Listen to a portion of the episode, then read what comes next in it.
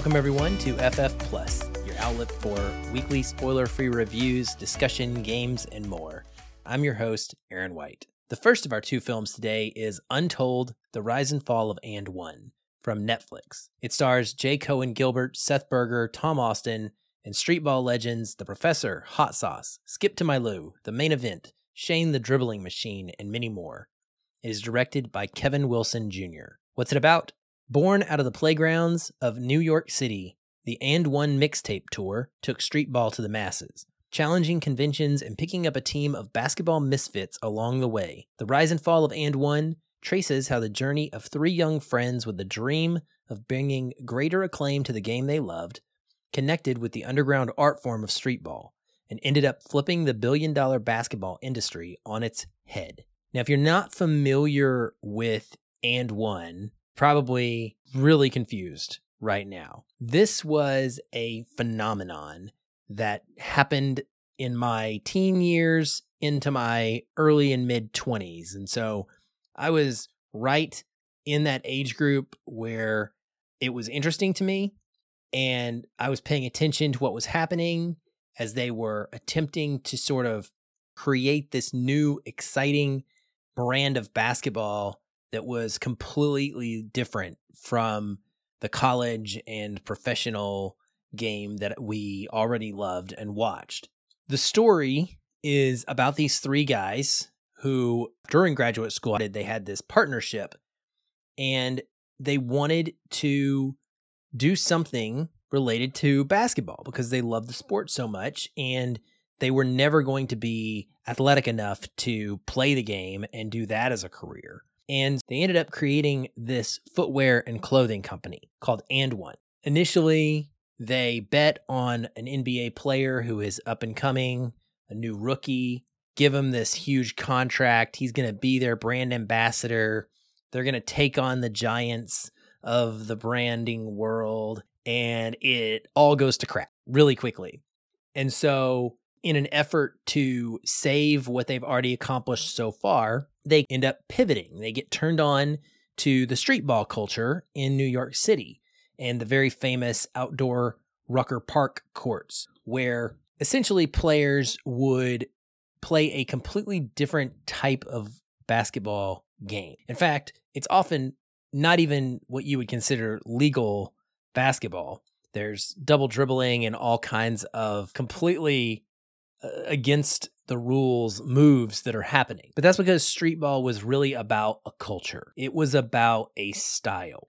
And it was about electrifying the crowd and leaving them satisfied with what they saw. It was about entertaining. It was more about basketball players who essentially thought of themselves as artists and they were creating this painting or this event that, that someone would be entertained by. It's almost a little bit like professional wrestling, where it's not quite the actual competitive version. There's an exaggeration and a style to it.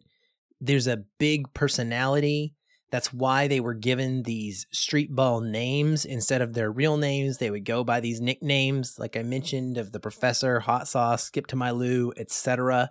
And this is how they ended up getting famous. The company ends up making these mixtapes, which was like a YouTube video of the highlights of the crowd and all of the big plays that made everybody go ooh and ah and just an example of what the events were like. And they would be set to all sorts of modern day hip hop and rap music. And people just absolutely ate it up. It became this incredible huge big phenomenon. They went on tour, ended up going nationwide, ended up even going international at times, and eventually it comes to an end. I was probably most fascinated with that part of the documentary. The whole thing is a lot of fun. I enjoyed it. It's a brisk 60 minutes. It's got an energetic pace to it with some bouncy music. It just kind of hums along and it never really lets up. It just moves, moves, moves. That's probably because there's not a lot of depth to it. It's fairly surface level. The doc is told as many stories are recounted through interviews with the three founders and with many of the players who were a big part of the And One brand. It's all fun and games though, until Nike comes after you. Once that happens, the doc sort of kind of falters. We do get a little bit of a look into how it all went wrong and a little bit of the infighting that took place among players, among the co founders. They eventually have to sell, and it just kind of falls apart pretty quickly. So, the structure of the documentary is about 40, 45 minutes about the rise and maybe 15 minutes about the fall, if that, which just leaves us seeing that there's a lot of regret all around from everybody involved in this venture. It's a good documentary. It is uh, the next one up in Netflix's second Untold series. It follows The Girlfriend Who Didn't Exist, which is actually going to release on August 19th, the week of this recording, and was discussed in last week's FF Plus episode. That was an outstanding documentary that shed light on a story in a new way.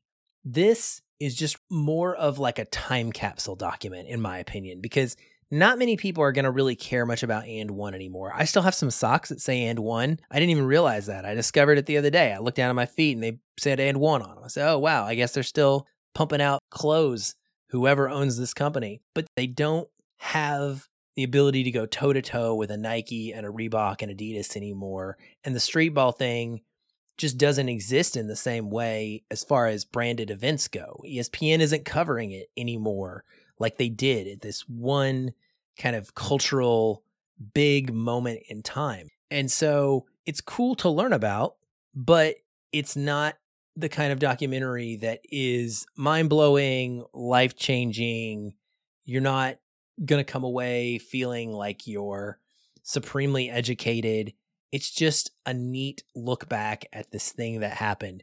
If you personally were involved in this, if you followed it, if you know a little bit about it, I think you're probably going to be more excited for watching and learning about a little bit of the inner workings of how things came to be and how things went down. If you've never heard of it, maybe it'll be interesting to you because it'll be a fascinating story about something that you did not witness yourself. And you probably will look back on it and be like, "Wow, that was a thing? Holy cow, I'm surprised." I don't know, but it's definitely worth a watch. I just don't think that it is by any means top tier for this Untold series. And it's one of the simpler stories that has been told so far. It'll be available streaming on Netflix on August 23rd. The other film releasing this week that I'm reviewing is Beast from Universal Pictures. It stars Idris Elba, Sharlto Copley, Iyana Halley, and Leah Sava Jeffries. It is directed by Baltasar Kormákur and it is written by Ryan Engle from an original story by Jaime Primak Sullivan. What's it about? A recently widowed husband returns to South Africa, where he first met his wife, on a long planned trip with his two young daughters to a game reserve managed by an old family friend and fellow wildlife biologist. Soon, a ferocious man hunting lion begins attacking them and killing anyone in his path. That synopsis really does express how this movie goes. They show up in the savannah, in the wildlife preserve. They ride out into the country, and then bam, the lion attacks, and that's basically the rest of the movie as a survival film. I like that. It's a tight 90 minute movie. It gets you in, it gets you out, and it gives you some fun. Idris Elba is always so magnetic and watchable. And I think that he carries this a lot on his shoulders, but I also really like Sharlto Copley, and I think he plays well off Idris as kind of a, a friend and this person who also had a relationship with the Idris Elba characters. Now I can't even remember his name with the dad's wife who has passed away. So they clearly have this history the two daughters call Sharlto Copley's character Uncle Martin. It's a really sweet relationship. And I think the relationship between all four, but specifically the relationship between Idris Elba and his daughters, is what really is the thing that makes this a little better than average.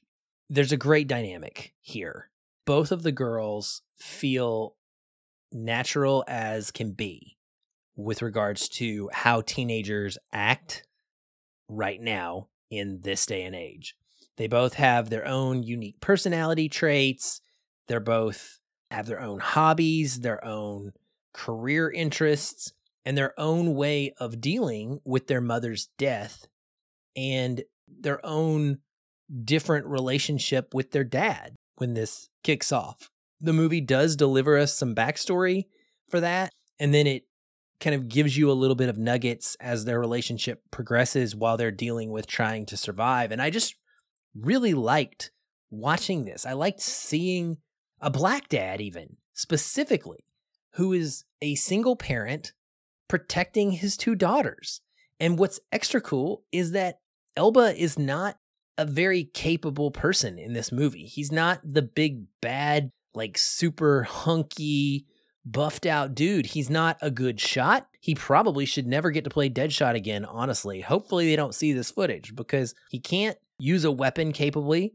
And he's just out there trying to do his best. He's a doctor, which is a little bit convenient for story purposes, as you can probably expect. But he wants to connect with them. He wants them to understand the decisions he made, the way that things went down between he and his wife leading up to her death. And he wants to have a loving relationship with them. He wants to be connected to them. And, and that is the thing that permeates the storytelling throughout. And I like that a lot. One of the other things I really liked was uh, Philippe Rousselot is the DP, and I l- thought that the way the film was shot, it looks great. There's not a ton of wide nature documentary style savannah shots, but what it does is it uses a lot of one takes to get really up close on the characters, and at all times when we're in survival mode, you really feel the tension being ratcheted up. You feel the claustrophobia of them being trapped and hunted. And the camera moves with the characters, it weaves and turns as they go. And it, it really gives you this sense of almost fear, like they have, that as soon as they look a different direction, something's going to be there. The lion's going to be there. Or you know, something's going to happen to them. There's always danger right around the corner. So I thought that the way it was shot did a phenomenal job of sucking you in and letting you experience it as if you were with the characters. The lion, it's CGI. So let's be real, it's going to be hit and miss. Okay. There are moments where it looks a little bit fake. There are plenty of times, though, that it works out just fine. For the most part, it moves and acts just like you would expect an extra large and extra scary and mean lion to act.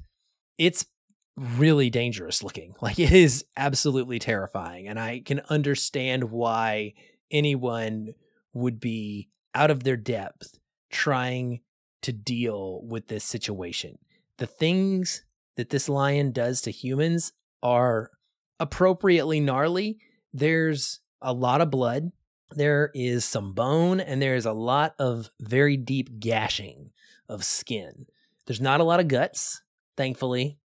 So that was nice, but it is pretty visceral and it doesn't skirt around the reality that you would actually face if you were in a situation like this against a beast out in nature in its natural environment. And this is showing us how humans would be very unprepared to defend themselves and handle something like this. Kormákur is very adept at telling stories like this about humans facing off against nature and the elements. He's previously directed Adrift, a movie I really like about a woman getting lost out at sea, uh, a movie called The Deep, which is about a fisherman who is trying to survive in a freezing ocean, and then Everest, which is a favorite of mine uh, about a couple of crews trying to climb a couple of expeditions trying to climb the world's tallest mountain. I never get the sense that Kormákur wants us to think the lion is bad. He just wants to show the lion as a product of its environment which also has something to do with poachers.